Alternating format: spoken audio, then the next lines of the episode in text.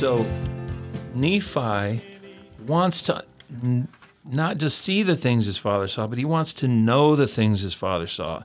And he was believing the Lord could make these things known to him. And he says, As I sat pondering in my heart, I was caught away in the Spirit of the Lord to an exceeding high mountain. I'd never been there before, never set my foot on there. And the Spirit speaks to him and says, Behold, what do you see? What do you want, rather? And he says, I desire to behold the things my father saw. So, first he says, I, I want to see these things. But then later he says, I want to understand the interpretation. And then this spirit asks him, he says, Do you believe that the, thy father saw the tree of which he has spoken? And he says, Yeah, I know that I believe all the words of my father. And then the Spirit says, Hosanna to the Lord, the Most High God, for he is God over all the earth, yea, even above all. And then in verse 44 and 45, this is what Nephi is given as a sign, and this is what he's told the witness of. He says, Blessed art thou, Nephi, because you believe in the Son of the Most High God. Wherefore, thou shalt behold the things which thou hast desired, and behold, this is the the thing that shall be given unto you for a sign that after you have beheld this tree which bore the fruit of which thy father tasted, thou shalt also behold a man descending out of heaven, and him shall ye witness. And after that ye shall have witnessed him, ye shall bear record that it is the Son of God. Right, right there. The very, so the very first thing, the very first thing that he's told is that if you want to understand these things, you've got to understand first this is Jesus Christ. This is the one. This is the Son of God. And you're going to bear witness of him. It's like uh, what we were already talking about. You can look at the dynamics, you can look at the nuts and the bolts of like the fountain is this, and the river's this, and the rod of iron's this. But underlying that, there's a narrative. Right. And the narrative is the Son of God, behold him, bear record of him. He's coming. I, he's through everything. Right. And and this is the point. It's like in my mind, I always remember the tree, but I didn't realize Nephi's now mm-hmm. told he, he sees this tree in the next few verses. He said it's white beyond anything was white. It was beautiful beyond anything of beauty. And then he shows him all this beauty. And then the angel says, What do you desire? And in verse 49, Nephi says, To know the interpretation. And so what happens? So he's now seeing this tree, and then all of a sudden, he's taken to the city Nazareth and he sees this virgin. He says she was beautiful, fair, and white. And he sees the heavens open and he sees this uh, young girl, and a question is asked to him. And he says in verse 56 Knowest thou the condescension mm-hmm. of God? And so all of a sudden, he, you know, this this whole thing has taken on a different meaning to me because he's shown this tree and and he's he's told you're going to bear witness to Jesus, and he says, "What does this mean?" And he takes him to Nazareth, Nazareth, and he sees Mary and then he is asked this question Do you understand the condescension of God? Condescension means to stoop down. Do you understand how God is going to stoop down? And all of a sudden he says, I know he loves his children, but I don't know the meaning of these things. And he, and he sees that Mary births Jesus, the Son of God, on, on this earth. And he, she carries this child in her arms. And he says, Behold, the Lamb of God even the eternal Father, and that's in the Restored Covenant edition. If you've got the earliest version, it's going to say the Son of the eternal Father. But he's he's shown this is God who's coming to the earth, and then he finally says in verse sixty-four, so, or sixty-three and sixty-four. So now, Nephi, do you know the meaning of the tree that your father saw? And he's saying, Yea, it's the love of God that sheds itself abroad in the hearts of children of men, and this is the thing that's most de- desirable above all. But it's un, it's you can't separate it. You can't separate it. He asks him, "Behold, the Lamb of God, you know, the Eternal Father." No, and then right away says, "Knowest thou the meaning of the tree?"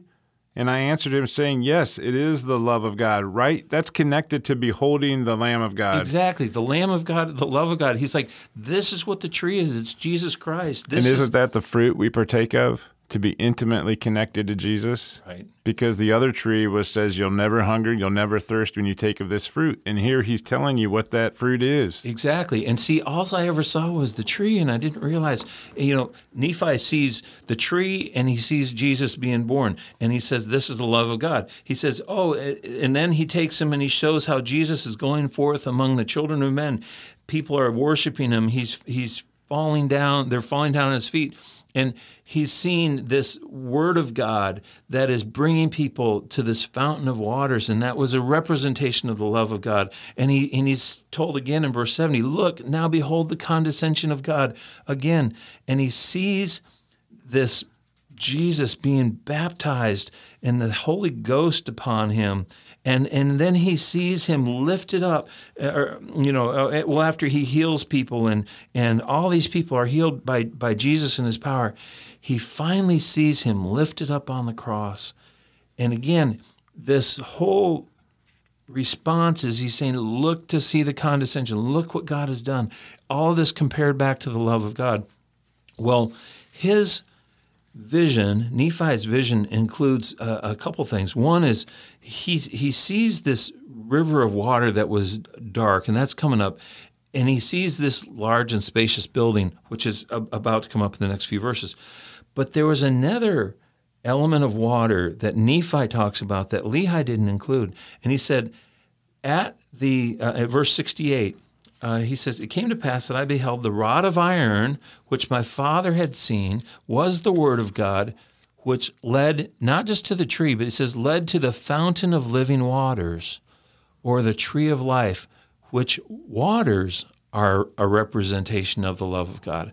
Now it's interesting because the tree is the love of God, but he sees this fountain or spring or, or the, the head of the river coming from this tree as well. And, and these waters represent the love of God. Well, in times past and in, in classes, I, I, know, and this is where the Book of Mormon's become like so alive to me.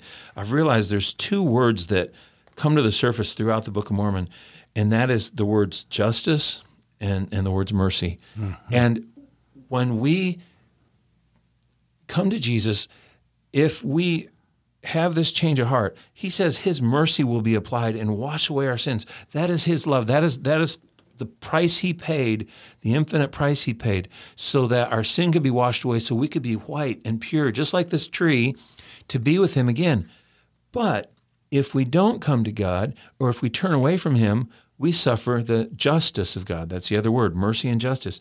And so these words are described by Nephi as one, he sees this beautiful river of water coming from the tree of life, representing God's mercy and he sees this dark, filthy water, which which Lehi describes, and he said that is the justice. He said this is the dirty, filthy water. He said representing the the works of man, and he goes through and later describes how this water that separates the people in the great and spacious building from the people who found the tree of life is is the justice of God. And that again, we are found either at the mercy of God or we're found, you know, enjoying the mercy of God or we're found suffering because of the justice of God. And there's no in between. There's no in between. What anyone in any of the restoration churches who's ever heard this Book of Mormon story whether it's Lehi's account or Nephi's account, will tell you is there's only one tree in the end. You, you could never fool someone and tell them, hey, Mike, you know, Nephi has this vision and he sees this field of trees, and well, there's this big tree there, but there's a, a smaller tree and it's got some fruit. It's not that great a fruit as the big one, but then there's a whole bunch of little trees and they're bearing some fruit.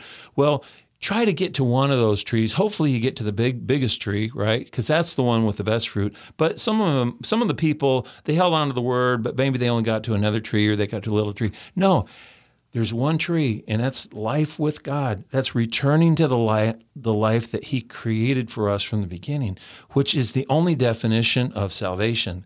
There is no other definition of salvation. And so, in this account of, of Nephi, as he keeps going back and forth. He's shown this tree, and oh yeah, and then he's shown Jesus, and then he's asked, "Hey, do you understand how God stooped down?" And he sees Jesus on the cross, and he goes back and forth, and he keeps comparing these things to, to God's word. Well, in the end, And and this is a scripture that I think I've I've kind of shocked some people in class because they're thinking, oh, that can't be in there. Well, if First Nephi three in the earliest version is Nephi's vision, First Nephi four, the next chapter is the question and answer session that his brothers have. Uh, he, he says, Hey, there was this point in time where my brothers were kind of pacified, and, and after I had kind of regained my strength, because in, in, in the story of Nephi, he hadn't even been to the promised land, and now in this vision, he sees uh, not just what Lehi saw, where Laman and Lemuel didn't want to go to the tree, but he sees the consequence of their decisions. He sees the nations of Laman and Lemuel and the nations of Nephi's descendants and how they they both brought themselves to almost mutual destruction because of the consequences of the brothers' choices. Well, in this end, they're asking, he says, Well, what does this tree mean? What does this what does this river mean? What is this rod of iron? And in the end, the summary of Nephi's understanding is this. He said, and, and jump to the end of First Nephi 4. He, he says, he, he's explaining this in the very end when the brothers ask him this. Uh, it, it's First Nephi. Let's jump into verse uh, chapter 4, verse 43. Uh, or four, let's let's actually start at verse 38 because I don't want to lose this. Yeah. What what meaneth the rod of iron which our father saw that led to the tree? And this the, is the question answer. This, this is, is question the brothers answer. answering, asking. Yeah, they, they're, Nephi, they want to know. Explain and, this. And, and so Nephi says, well, yeah, it's the word of God, and whoso holds on to it won't perish.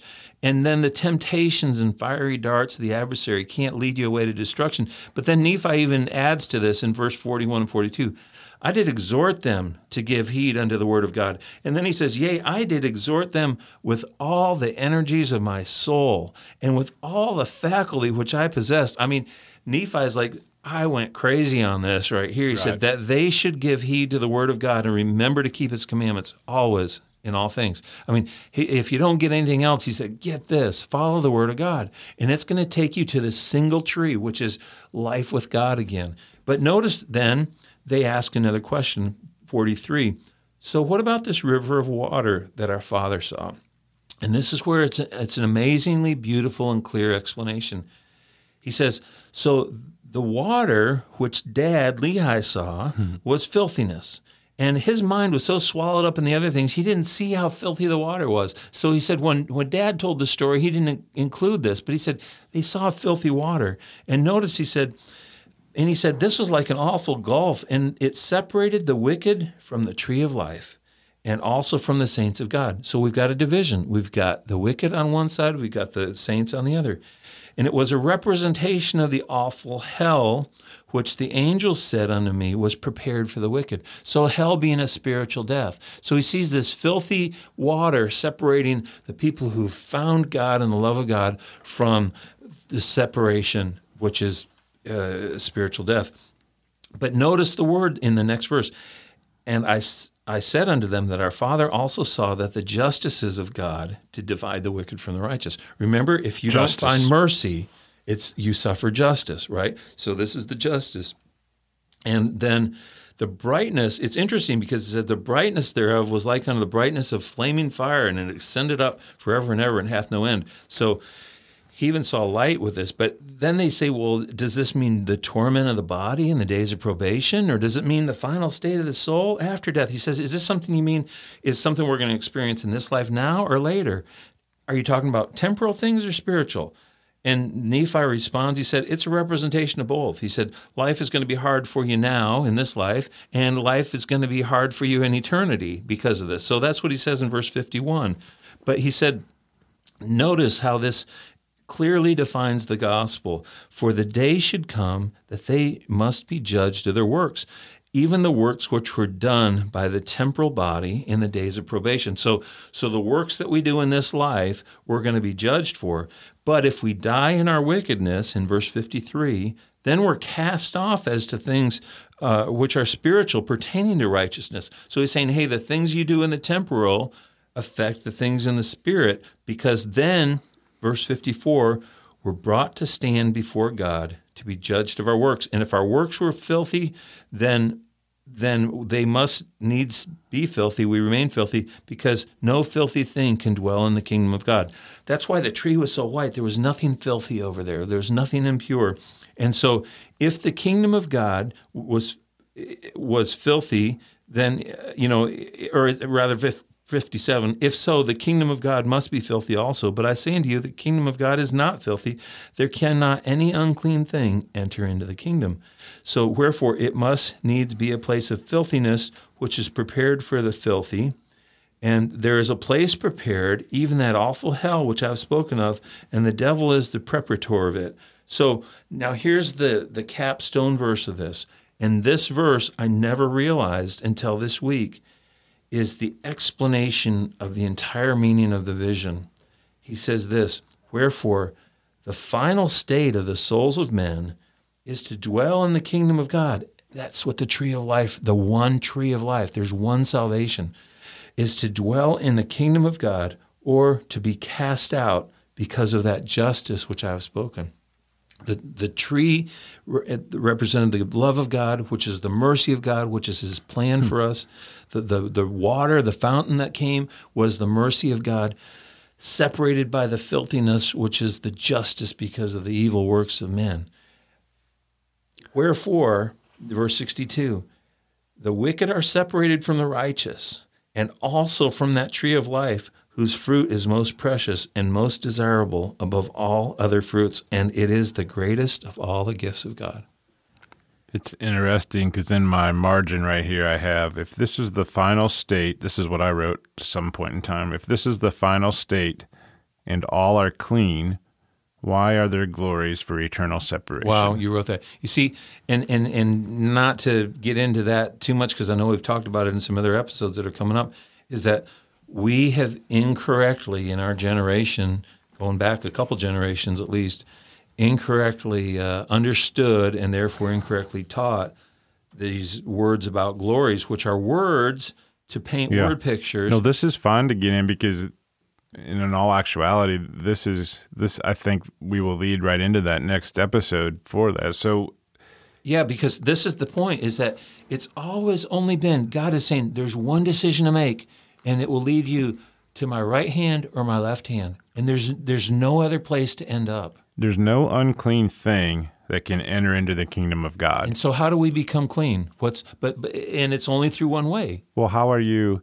if there's no unclean thing in the kingdom, then why are you in some moon glory that is saved into the kingdom of God? Exactly. If you're clean, you should be able to be with the Father. Exactly. And either Jesus can wash away all of our sin, or we don't come to him and have any of our sin mm-hmm. washed away. That's the story of the Book of Mormon. And so we have to so then we have to like get into some other areas where we would say, well then the kingdom of God is just um, a certain period or a certain place outside of this hell that he saw, right. outside of the justice. The kingdom of God is a certain place, and yet there's other certain places that you don't end up in hell, but you're not in the kingdom of God. Yes, yes. So is that God's part of God's kingdom where God doesn't go, or is that part of? I just don't see that so far. You know what? Something else, Corey, and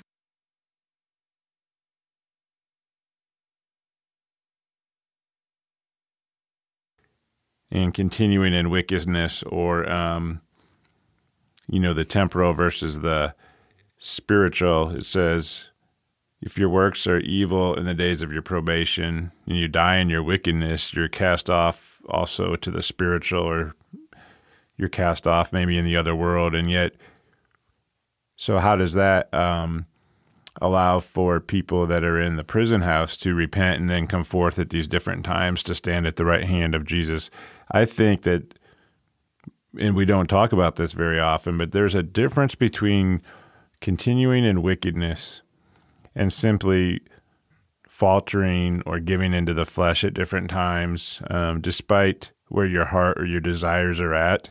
Mm-hmm.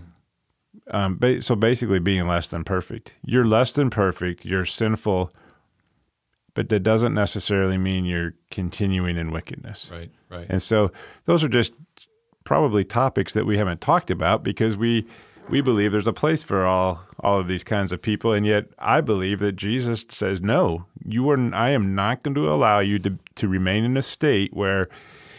You want to be with me, but you continue to sin. You are going to be brought to this state of perfection, and I'm going to perfect you. You, I am the author and the finisher of your faith. I am going to change your heart completely, where you no longer sin or want to sin. Oh, I, I love that. You know, I I've was searching uh, and reading and just reading through Revelation uh, this week in, in some quiet moments, and you know this word endure and and overcome uh, came to mind because sometimes you wonder, you know, if you falter and you fall away, well, did I did I disappoint God and am I cast out now? Have I have I gone too far, you know, and, and, and you know, his his arm is outstretched. One of the reasons why he tells us to always forgive, you know, seven times seventy is because he's willing to do the same times infinity with us. And and Mosiah even records, Hey, as often as my people repent, I will forgive them. He he states that up front. He doesn't try to hide that. He doesn't it's not a license to sin. But what's interesting is that, you know, he, he tells us to to endure, to overcome. And I love this from Revelation. This word overcome, tying in with all these thoughts. Revelation 2 7 says, He that hath an ear, let him hear what the Spirit saith to the churches. To him that overcometh, will I give to eat of the tree of life, which is in the midst of the paradise of God. Is that So- Revelation? You said? yeah, Revelation 2 7. So if you overcome, I'll give you this tree of life, and it's in the paradise of God. So this is where God is at, right? You're going to mm-hmm. participate if you overcome. 2 211, he that overcometh will not be hurt of the second death. You know, the second death is this final separation of the wicked, right? And, and he keeps going. He says, To him that overcometh, this is in 217. Uh, you know, just like how you were sharing earlier in Alma 16 about mercy, and he, he uses this word over and over. Well, in, in Revelation, he keeps emphasizing if you overcome, to him that overcometh will I give to eat the hidden manna and, and you know, this word of God, which and will give him a white stone, and in the stone a new name written, which no man knows save he that receives it. He's going to give us his name, which he shares.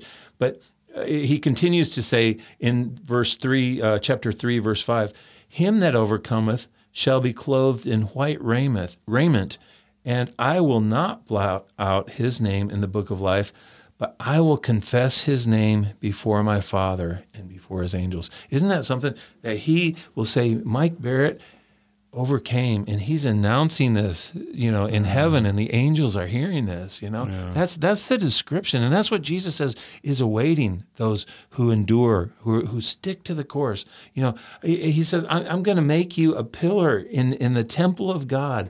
I'm going to and finally he says this in verse 3 uh 21 to him that overcometh, I will grant to sit with me in my throne, even as I sat down with my Father in his throne. And finally, in 21, verse 7, he that overcometh shall inherit all things, and I will be his God, and he shall be my son.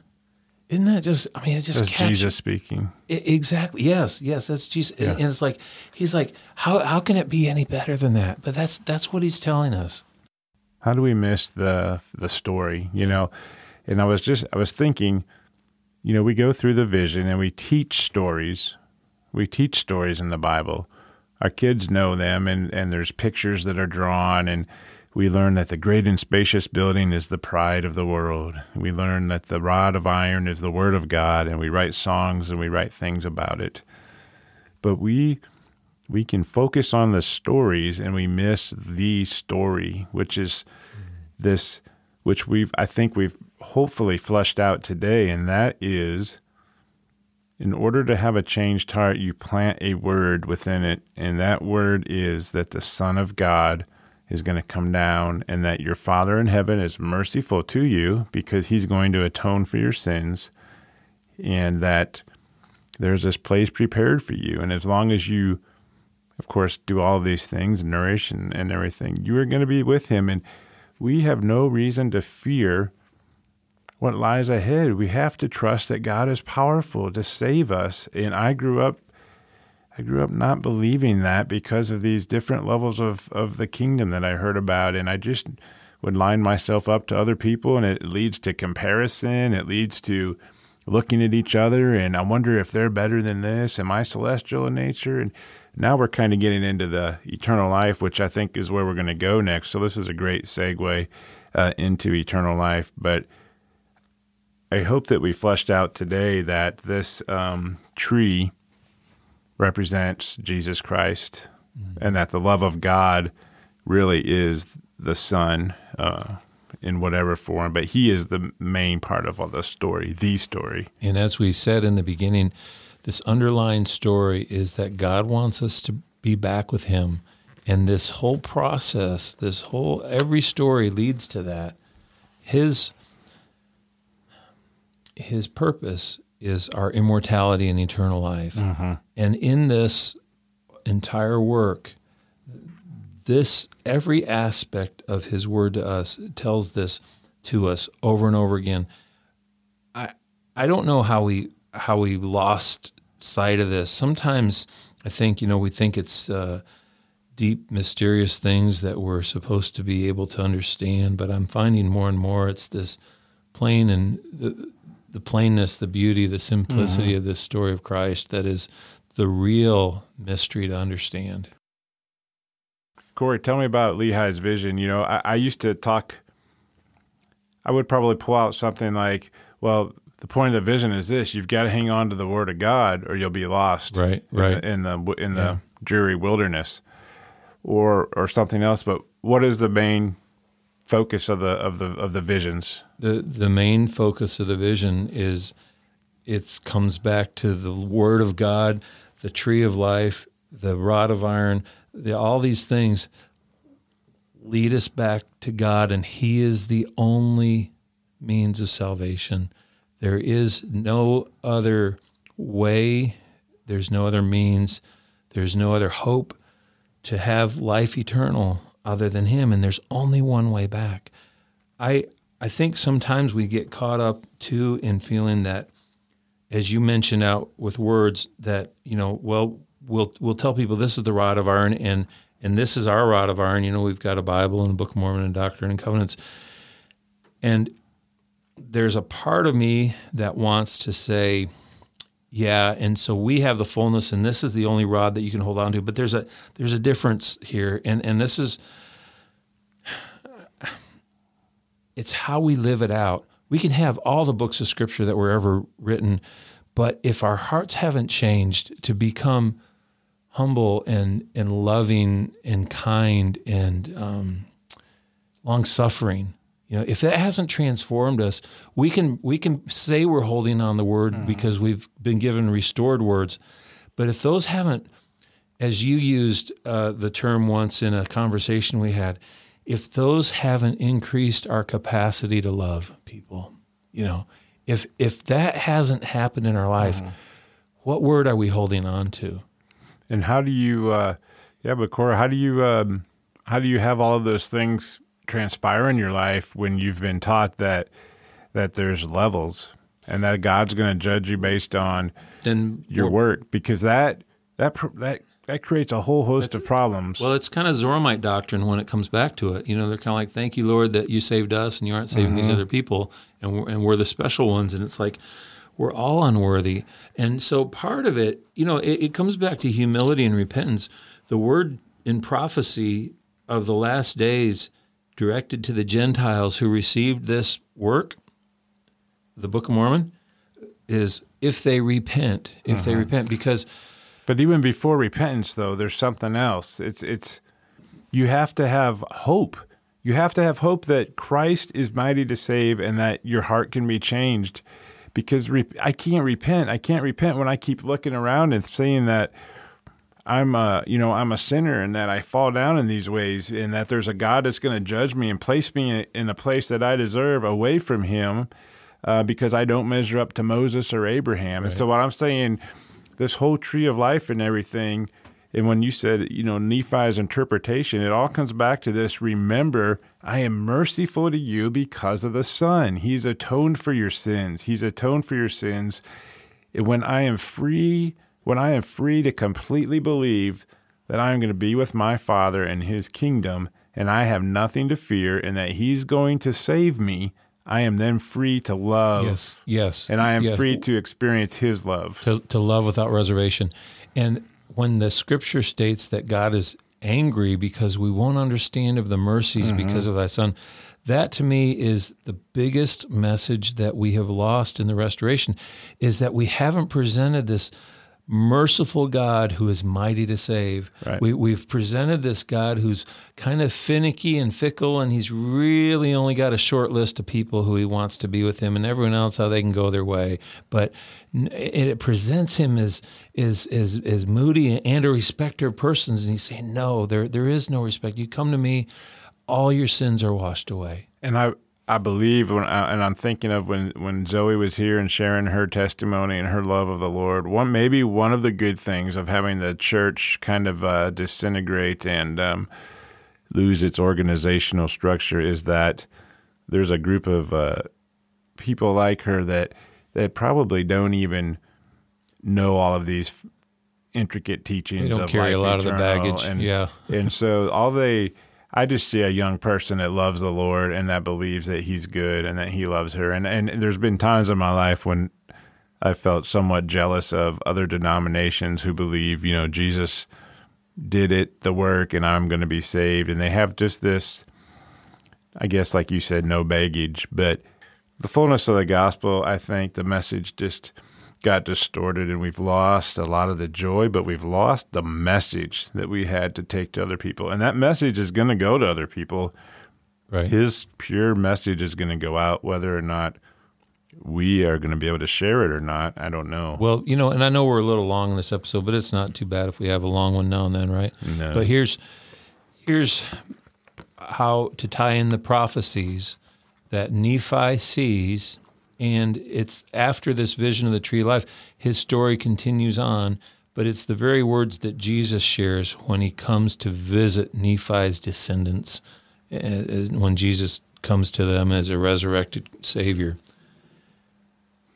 The Gentiles, that's us, who received this gospel, it said we would sin and reject it. We would miss the message of it. it, is what it's saying. We would get caught up in our arguings. We would get caught up in our understanding of glories. We would diminish the Savior as we supposedly are presenting him to this world, this one whose first and foremost concern is for our salvation, for everyone, to make it seem like, well, it's just for this select group of people who made it to Jackson County, for instance. And it's like, no, we've missed this point. But what happens, and this is the profound thing that is yet to happen, but I think it's, well, we're a day closer. Who knows when it is? The Lord says the word goes back to the original writer's descendants. So the Nephite people, their descendants who live somewhere in this scattered land, when it returns to them, he says, I will baptize them with fire and the Holy Ghost. They won't come to Christ because we teach of all of our baggage and of our splintering and our histories and our confusion and all this stuff. They're going to have the word and they're going to see the merciful Savior who's who's been behind it and they're going to see his story clearly from the beginning. And that is going to transform them and make them mighty and power and strong and powerful. And that is what begins what we like to talk about is the building of Zion. And that's what 3 Nephi 10 states. You know, these these people are described as a lion. These are Joseph's remnant, Nephi's descendants who return to God in a way that they become spiritually mighty. It says they can go through and tread down and tear in pieces and no one can deliver. That's the description of these people who, to whom the word is going to return. And what I believe it's saying is they aren't going to learn it through our traditions, through our through our brokenness, through our traditions. They're simply going to learn the love of God and they're going to have the power of his spirit to back them and they're going to be unstoppable. And that is when the kingdom, that is when the city, the roots of the city, the earthly city get established. Well, I wonder if hopefully our message, hopefully this was profitable for someone. Um, what word do we plant? It's good to ask questions when you read the scriptures. And like I said, there's a lot of stuff that goes along with this. It's not as simple as just saying, well, you plant, what's the word we plant? That Jesus saves. But, but the point is, it is that simple. Don't look beyond the mark. That is the underlying narrative of all of the scriptures woven in and out. And so we continue to study repentance and faith and baptism and prophecy, and we continue to study all of these things. But I guess the point is don't lose sight of the narrative when you're studying it. Yeah. Don't yeah. spend, you know, don't spend three Sunday school classes studying Nephi's vision and Lehi's vision, making comparisons and figuring out what equals what, and and here's this word picture and here's drawing the Hebrew this. definition of rod yeah. of iron, right? Yeah, don't don't do all of that and lose sight of the story that's woven through that, and that is is that we are made to partake of the fruit, which is the love of God shed abroad in the hearts of men, which is the condescension of man, which is God coming down and walking among us, which is also what leads to us to never hunger and never thirst. It's these things. That's the underlying story. Don't don't lose sight of that as we learn all of these other stories. And that is the singular destination of all of this. Yeah. You know, Mike, I think in closing, there's a scripture from the book of Helaman. Sure. Chapter 2, verse 26, that, that ties this in. And, and you know, when, when these words were written, it's 600 some years after Jesus, or I'm sorry, after Nephi shares his vision. But, but notice how it captures all these ideas. Um, this is a second chapter, Helaman, starting at verse uh, 25. Thus we might see that the Lord is merciful unto all who will, in sincerity of their hearts, call upon his holy name. We see that the gate of heaven is open unto all, even to those who will believe on the name of Jesus, who is the Son of God. We see that whosoever will lay hold upon the word of God, which is quick and powerful, which shall divide asunder all the cunning and the snares and the wiles of the devil, and lead the man of Christ in a straight and narrow course across that everlasting gulf of misery which was prepared to engulf the wicked and land their souls. Uh, he said, "This will, uh, the, this will land their souls for the good people, their immortal souls, at the right hand of God in the kingdom of heaven, to sit down with Abraham, Isaac, and Jacob, and with all our holy fathers, to go no more out." I love that. I was thinking of that scripture uh, earlier on while you were talking, lead the man of Christ, and I was I wasn't remembering where that was, but but to me that scripture is so clearly stated that uh, we are all being led to one place, one destination. God loves us. God wants us. His joy is watching us never hunger and thirst anymore. Right. His joy is watching us no longer need to try to fill that hole inside with things other than him. That's going to be his joy because he's going to watch each person that gets to that point realize with a great revelation that, oh my gosh, I don't want to be anywhere else than right, here. Right. And that's the story and all the other stories point to, and we have to keep that. Thanks for sharing that scripture at the end, Corey. I think we are going to uh, scoot on out of here uh, for this episode. Wow. And maybe this will be two episodes. I don't know. We'll see how we do it. But from Independence, the Cottage Studios, can we all remember we are just walking each other home? Let's be graceful, merciful to one another.